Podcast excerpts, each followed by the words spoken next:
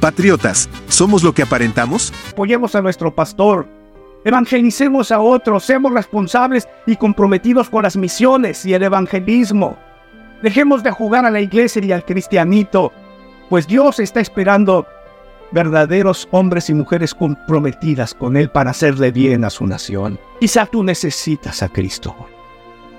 Es lo primero, ¿sabes? Nada sirve.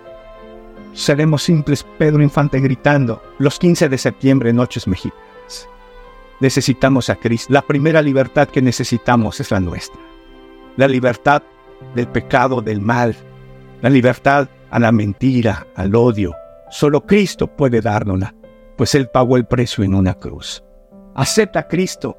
Solo Cristo salva. Una relación con Él te cambia la vida. No recibe a Cristo, quieres hacer. Continuará. ¿Quieres la